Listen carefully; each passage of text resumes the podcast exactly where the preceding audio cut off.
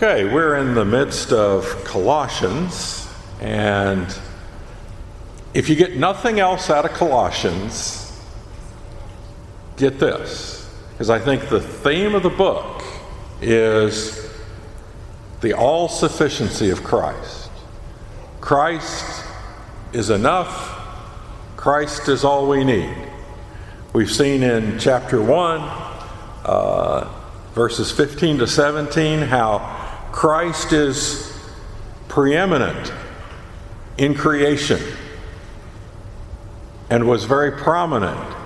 You know, He created everything and is over everything.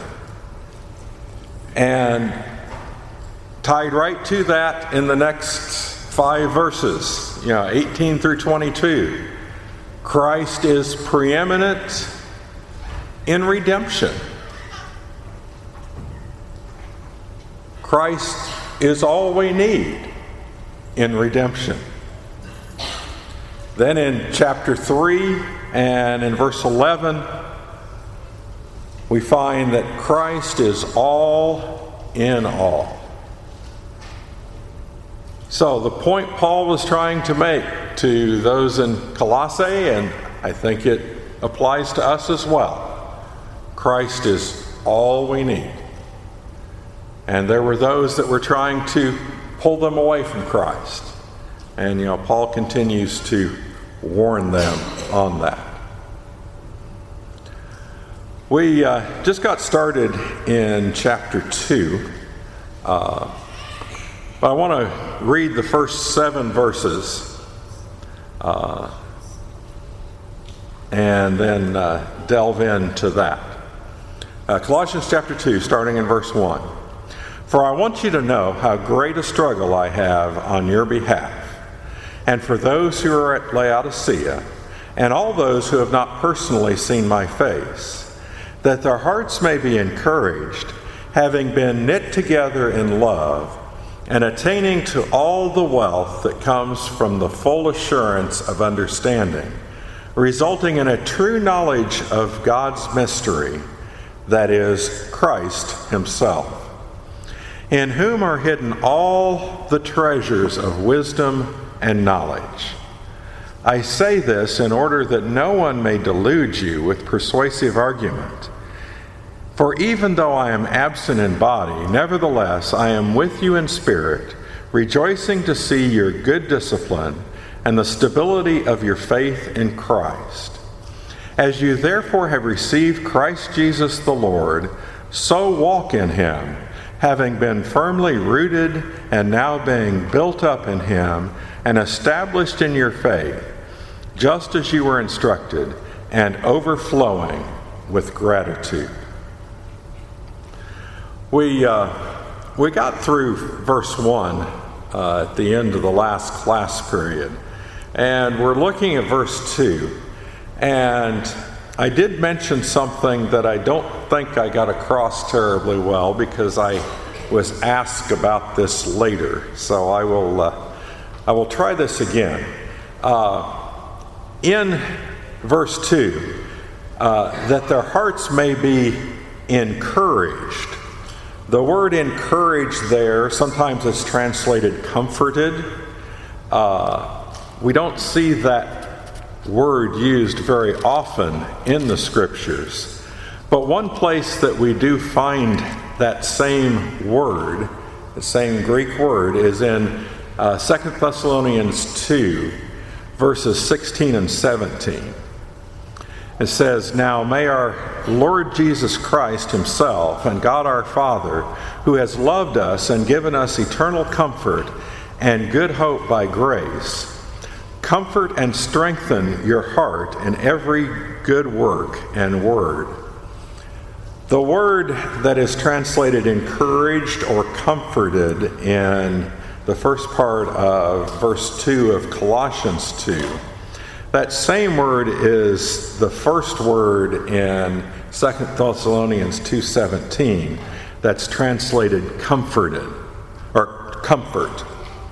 Uh, so those are the two words that are the same Greek word. And so uh, that can sometimes help us to understand uh, a little better what's being talked about that there. But Paul was trying to, you know, encourage them uh, that they might be strengthened in heart.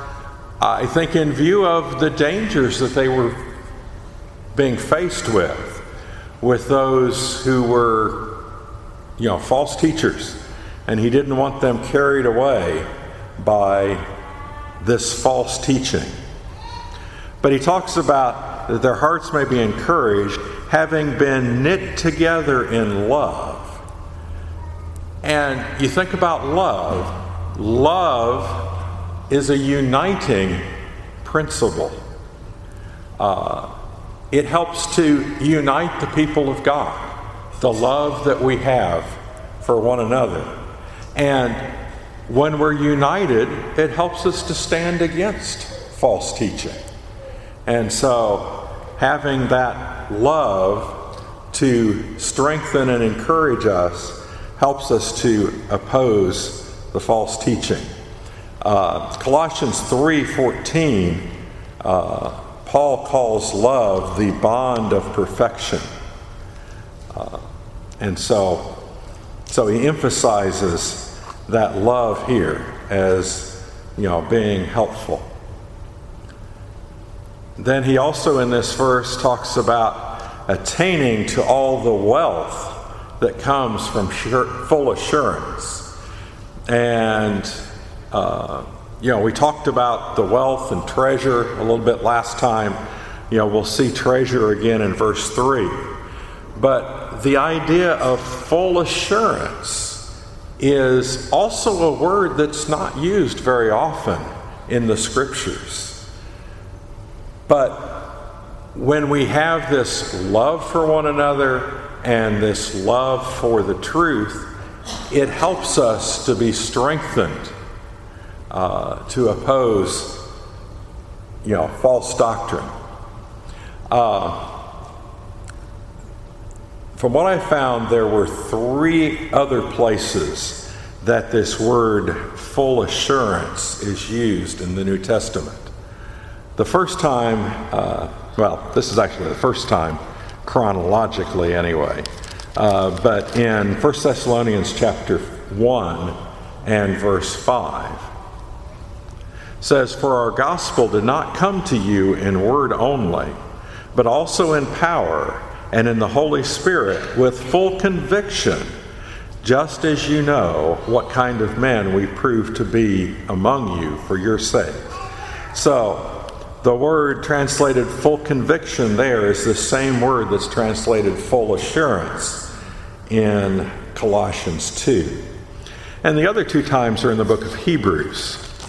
Uh, the first time in Hebrews chapter 6, and verse 11 says, And we desire that each one of you show the same diligence so as to realize the full assurance of hope until the end. So, full assurance there in Hebrews 6 is that same word. And then also in Hebrews 10 uh, and verse 22. Let us draw near with a sincere heart in full assurance of faith having our hearts sprinkled clean from an evil conscience and our bodies washed with pure water. So, this full assurance of faith can be very powerful for us. And we need to have that conviction to be able to stand up. Uh, so, Paul talked about how they had a true understanding. We saw that in chapter 1, verses 5 and 6. Uh, but yet, in spite of this, Paul prayed that they might be filled with knowledge of his will in all wisdom and spiritual understanding. Verse 9 of chapter 1. So, we mentioned there, there's still room to grow. You know, the Christian walk is a continual growing process. And so we need to uh, need to be working at that. And if we continue to grow, it'll really help us. So we need to be devoted to that. And then he finishes up the, the verse mentioning the mystery, and we talked about that uh, at the end of chapter 1. And here he clearly identifies, yeah, says, resulting in a true knowledge of God's mystery, that is Christ Himself. And so, uh, again, Christ is the answer. So, this wisdom was hidden only because it wasn't known uh, fully in Old Testament times. And even now, it's not something that's necessarily lying on the surface, but we need to seek after it diligently, like a man might search for a hidden treasure. And we looked last time at the parable of the hidden treasure in the field in Matthew chapter 13. So, uh, so Paul makes reference to that as well. So he rejects the notion that spiritual knowledge exists anywhere outside of Christ. Uh, but the true knowledge is only within Christ. Okay, any thoughts or comments on that? Okay. Uh, let's go on to verse 4. It says, I say this in order that no one may delude you with persuasive arguments. Uh, the idea of delusion or being beguiled, some translations uh, use that. Apparently, Paul is concerned that they could be deceived. And this isn't just like a theoretical sort of thing. Uh, so they need to guard against that deceit. And we noticed a tie in uh, before to Ephesians chapter 4, where they needed to be grounded in the truth so that they wouldn't be tossed true and fro with every wind of doctrine, uh, you know, by the sleight of men and craftiness in the wiles of error as you know, Ephesians 4 and 14 talk about. So, you know, clearly that danger existed. And so Paul is trying to be, uh, uh, to warn them that what you're facing is real.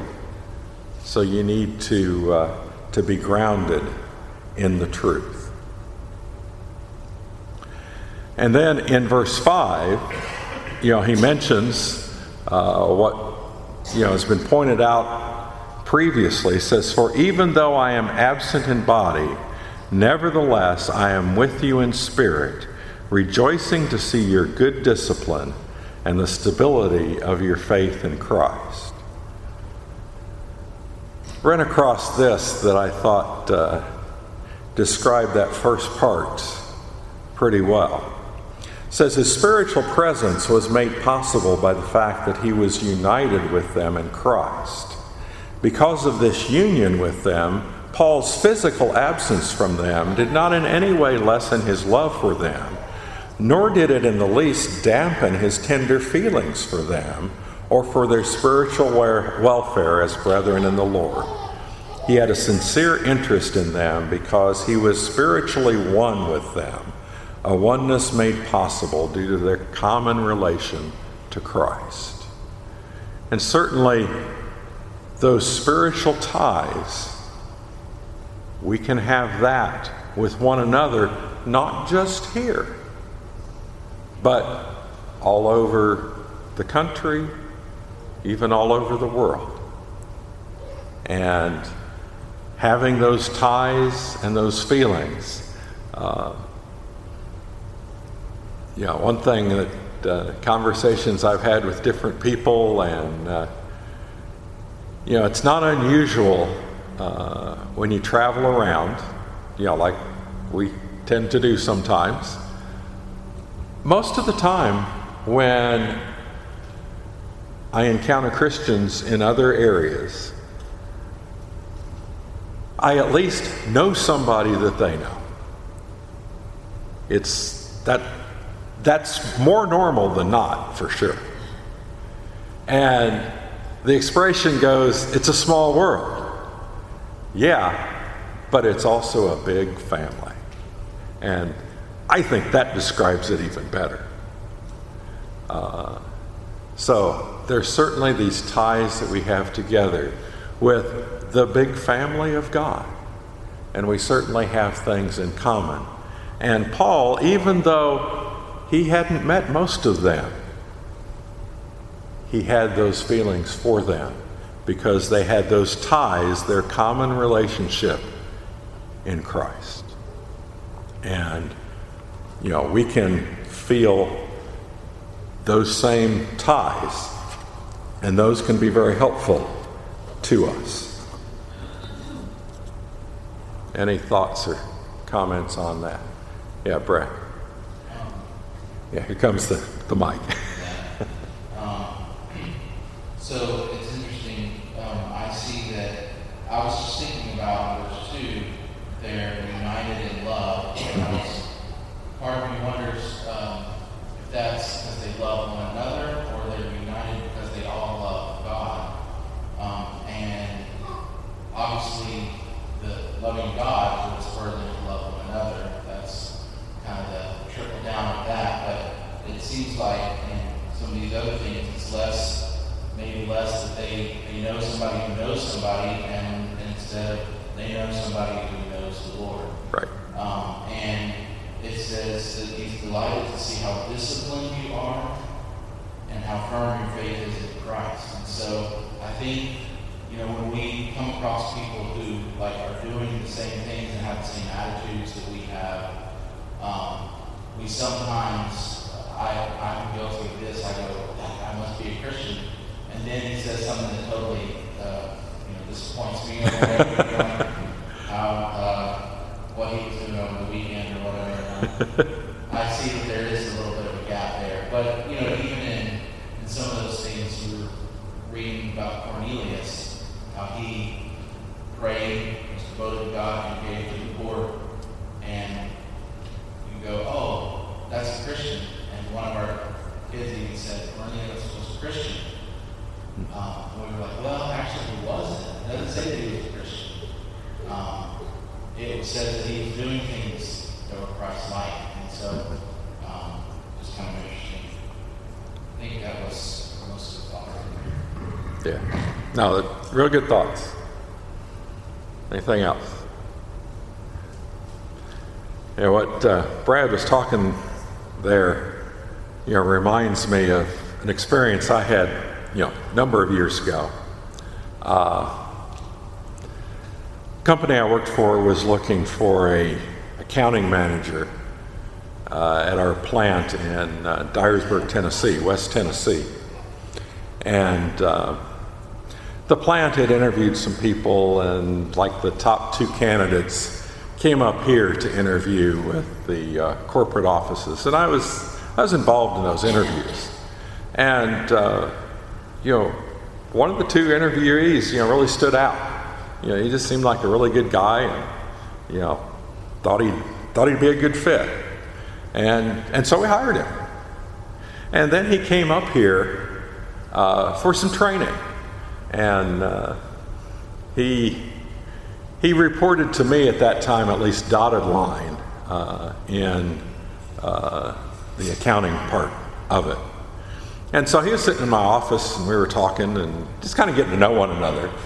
And, you know, he had a couple of kids. And he was asking about my family. And, uh, and I told him that I have a daughter that uh, is in college in Florida. And uh, he says, Where? And I'm like, Oh, it's a, it's a small college, and, you know, just out of Tampa. I'm sure you've never heard of it. He says, well, What's the name of it? And I said, uh, Florida College. And he's like, Yeah, yeah, I'm familiar with Florida College. And I'm like, Really? And so uh, my head's turning, and he's already told me, you know, he lives in Tennessee now, but he's from Arkansas. And he never said anything about living in Florida. And so I'm like, uh, where do you go to church? And he's like, uh, the New Bern Church of Christ. And I'm like, ah, okay. Uh, Olin Kern used to preach there? Yeah. They're like, yeah, I know Olin. He was a Christian. And so that was an example where I felt like there was some connection there. Uh, and it really was. And so, uh, but I'm like, if he's not from Florida and, you know, close to Temple Terrace, he's got to be a Christian to have heard of Florida College. So, uh, so that was uh, that was really good, and uh, so we uh, we always got along really well. Um, you know, Brad also mentioned there uh, talking about the good discipline and the stability of your faith in Christ. You know, the end there in verse five. Uh, those two terms, uh, good discipline, or some translations say order, this was a military term that uh, depicted the orderly array of a military formation. You know, most military formations, especially back then, had a particular, you know, way they lined up. Uh, I know back in the American Revolution, you know, they tended to, you know, both sides lined up in a line and, you know, a few people deep. And the people in the front of the line, they fire, then they drop down to their knees while they're reloading, and the next line fires. And you do about four lines of that, and then the, the front line's ready to fire again. That's the way they did it. And made no attempt to hide or get under cover, uh, in part because those muskets were highly inaccurate. Uh, but, uh, you know, the way you won was you got more firepower concentrated in a particular area. And even if the musket wasn't very accurate, you get enough people uh, firing them. I mean, you're going to hit some people just by accident. Uh, so, that orderly array of a military formation, that's the term that is meant, uh, that is used there for good discipline. And then the term stability, or sometimes translated steadfastness, it was also a military term talking about keeping a solid front before the enemy. And so I thought that was interesting. And so doing these things would help to make a firm foundation so that they their faith would have uh, a solid basis uh, as verse 7 of chapter 2 talk about and then also in uh, chapter 1 and verse 23 we find the term being uh, grounded in the faith. And so uh, both of those kind of fit with the, the military terms there. Uh, so if they were both orderly in their Christian behavior and standing firm in their faith, it would help them to overcome this enemy that was trying to deceive them and bring them down. Uh, and then Paul also is here talking about having that solid foundation, the stability of your faith in Christ. And so, not faith, a belief that Christ exists so much as a faith in Christ, a faith grounded on the foundation of Christ that would help to make them strong and stable. You got to have a good foundation for something to be strong. A, a house that doesn't have a good foundation. You know, Jesus talked about that the house that was built on the rock versus the house built on the sand. And without that solid foundation, that house built on the stand, sand couldn't withstand the uh, attacks of the, uh, of the weather. So, uh, so I thought I'd share that with you as well. Okay, any comments, thoughts, questions on that? Okay. Let's go on to uh, verses 6 and 7. Uh, says, As you therefore have received Christ Jesus the Lord, so walk in him, having been firmly rooted and now being built up in him and established in your faith, just as you were instructed, and overflowing with gratitude. There's a lot in here. Uh, first thing I wanted to point out the, the statement, Christ Jesus the Lord, literally should be translated, the Christ Jesus, the Lord. And interestingly enough, those words together don't appear anywhere else in the scripture. This is the only place, which I would not have guessed that. But the Christ Jesus, the Lord, only appears here in the New Testament. But I think there's a lot to be said about that term. He's the Messiah. He's that promised Messiah. And they're told that they need to walk in Him. And the idea of walking is a continual process. You know, walking in the path of Jesus. That's not a one time thing. And I'd say it's something that we don't want to be going in and out of. Now, does that mean we'll always be successful at staying right on that path? No. But we better make sure that we are walking in that direction. We may veer a little one way or another, but just like when you're driving a car, yeah, you don't always stay perfectly in the lines.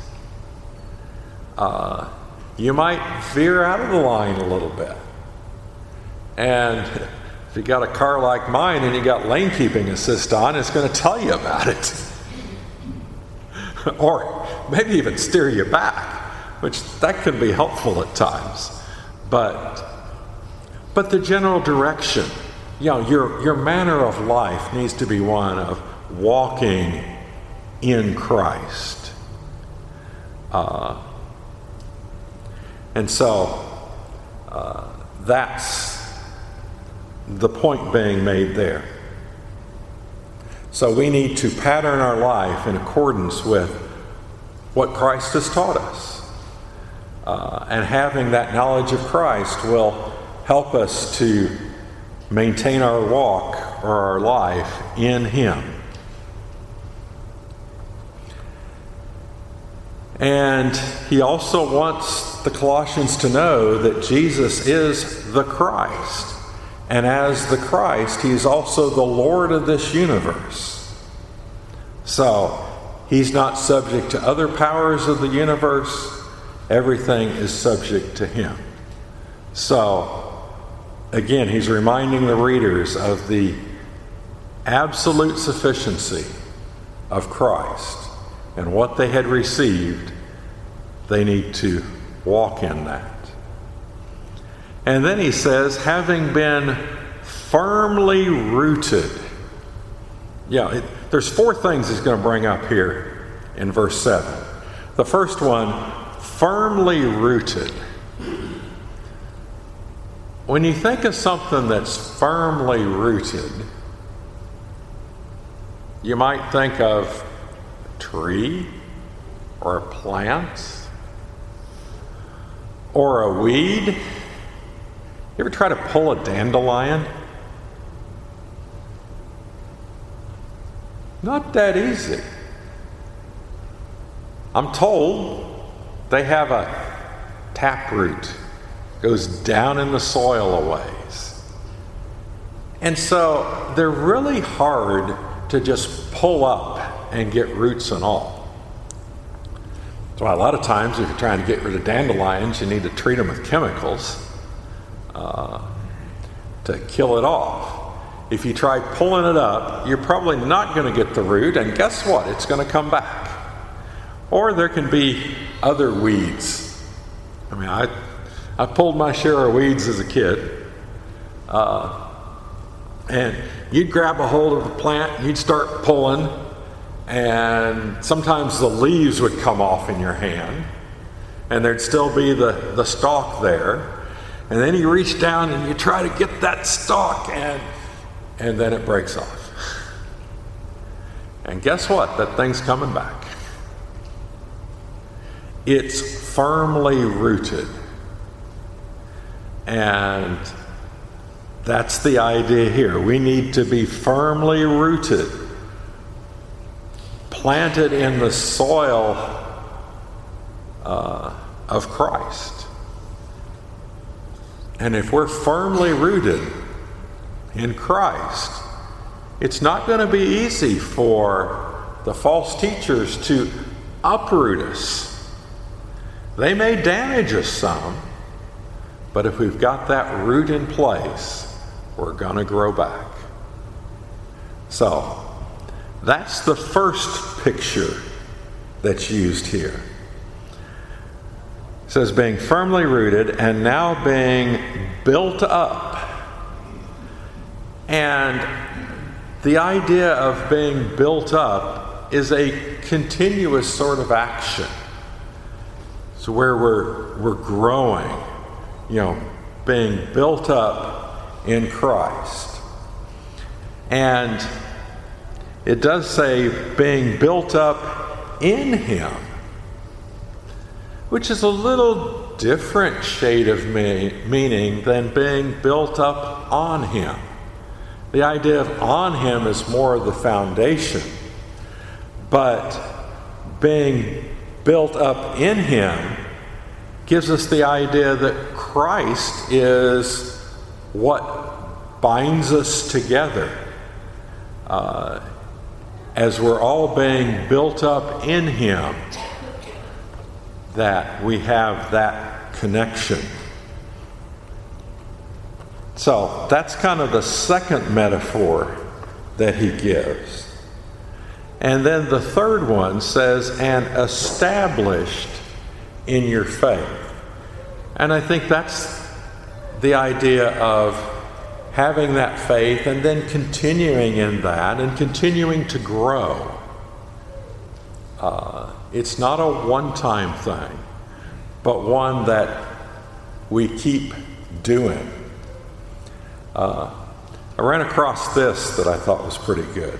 It says, Progress does not consist in dropping the early truths of Christ Jesus the Lord for newer wisdom and more speculative religion, but in discovering even deeper lessons and larger powers in these rudiments, which are likewise the last and highest lessons which man can learn. So, the scriptures are, are amazing. They're so deep, they're so rich. We can, we can read them, we can understand what it says, we can be obedient to it. And then we read it again and again. And we see other things It's like, yeah, I hadn't seen that before. It's like the more you dig into it, the more you learn, and the more you can benefit, the more you grow. And so it's a book that we continue to benefit from as we keep reading and studying. And I think that's the idea that Paul's trying to get across here. The idea of establishing in our faith just as you were instructed. And then the last metaphor overflowing with gratitude or abounding with thanksgiving, other translations say. Uh, and think about what do we have to be grateful for, to be thankful for? Really, everything. Certainly, the salvation that Christ gives us, the hope that we have that anchors us, that promise of heaven. So, if we're grateful and thankful, it'll prevent us from being caught up and drawn away into something new and different. So, I think that gratitude is really important.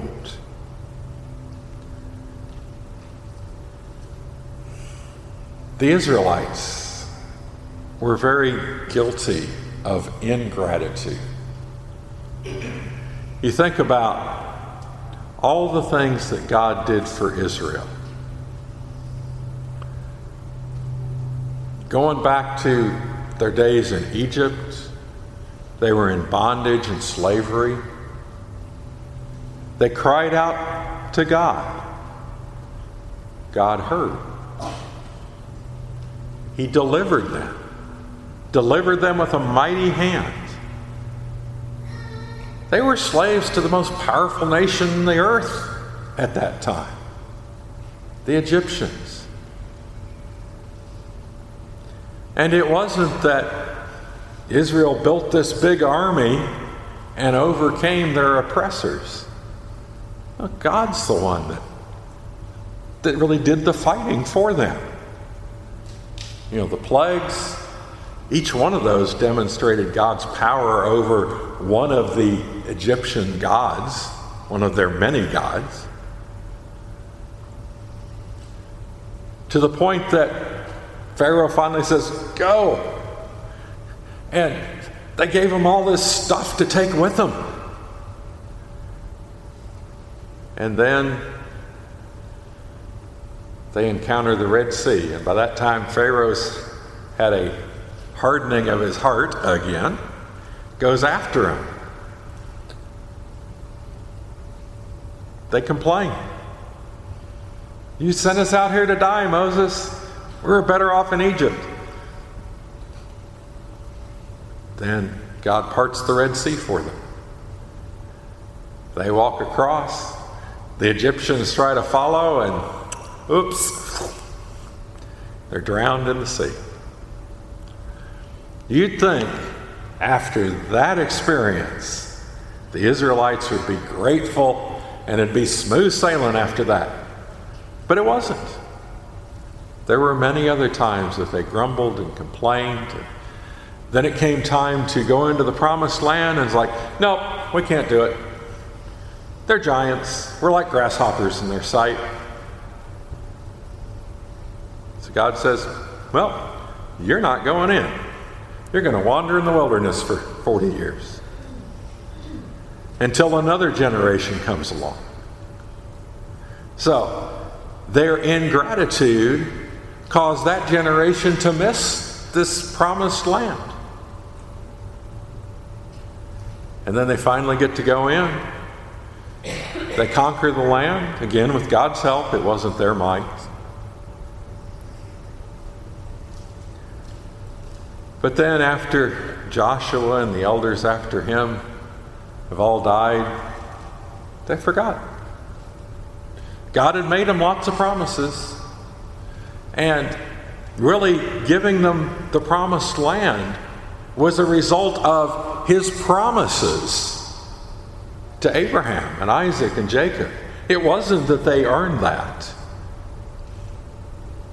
but he promised it. And when God promises something, he always delivers.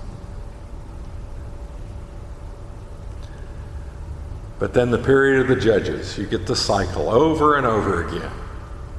They fall away, they're oppressed, they call to God. He rises up a judge to deliver them. Then they have peace for a while. Then the cycle repeats over and over. And then eventually they asked for a king. And they had a few good kings, an awful lot of bad ones. But God had promised them that land forever as long as they were faithful. But again, their ingratitude gets to them and they fall away. So, this overflowing with gratitude, I think, can really help if we will focus on what all God has done for us and be grateful for that. It'll really help us when Times are difficult.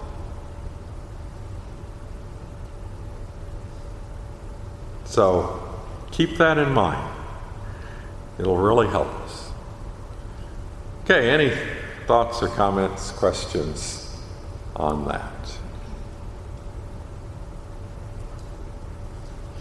Okay. Uh, let's look at verses 8 through 10, and that's probably all we're going to have time for tonight. It says, See to it that no one takes you captive through philosophy and empty deception, according to the tradition of men, according to the elementary principles of the world, rather than according to Christ. For in him all the fullness of deity dwells in bodily form, and in him you have been made complete, and he is the head over all rule and authority.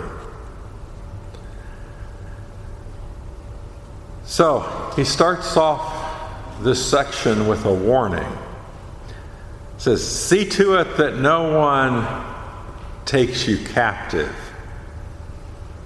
Other versions might say, Beware. Beware lest you be taken captive. So if there's any question whether Paul is warning, this verse should definitely remove all doubt. So, they need to be careful, says, lest they be taken captive. Uh, just like an army might take someone captive, be carried off. You know, he talked about in chapter 1 that they'd been delivered from the power of darkness by being translated into the kingdom of God's dear Son. Chapter 1 and verse 13. Paul is fearful that they might lose this newfound freedom and be brought back into bondage again through deception. Because he says, through philosophy and empty deception or deceit. So, there are definitely those that are trying to deceive us, trying to lead us in the wrong direction. And so we need to be on guard against that so that we do not become deceived. We need to be able to distinguish between uh, hollow and uh, deceptive speculation and the true wisdom and knowledge of God. We have the revealed word of truth, as chapter 1 and verse 5 talks about. We need to make sure that we avoid all those other things. We need to stick to the word. And he's not here right now, so I can talk about him. That's one thing I really like about Tommy. He's in the Word. His lessons are, he's in the Scriptures. He's digging into that. His classes, he's digging into the Word. That's what we need to do. And the Word is so deep. It's not like we're going to run out of material. Because the deeper we dig, the more understanding we get. So, I encourage you to do that personally as well, and I try to do that as well. The more we do that, the better off we'll be. So, and then in the middle of the verse, according to the tradition of men, so we've got a kind of a contrast. You have the tradition of man versus the tradition of God. And the difference is where does it come from? One comes from God, one comes from men. Should be pretty obvious which one we should be following. But he says there are some that would try to take you captive by teaching the traditions of man according to the elementary principles of the world rather than according to Christ. And following the principles of the world will get us in trouble. That's why we got to stick to the Word. Now, Paul probably had some pretty specific teachings in, in mind, and we may not even know what all those are, and I don't know that we have to limit our applications to those specifics. But anything that is based on worldly wisdom and not God's Word is dangerous, and we need to avoid that.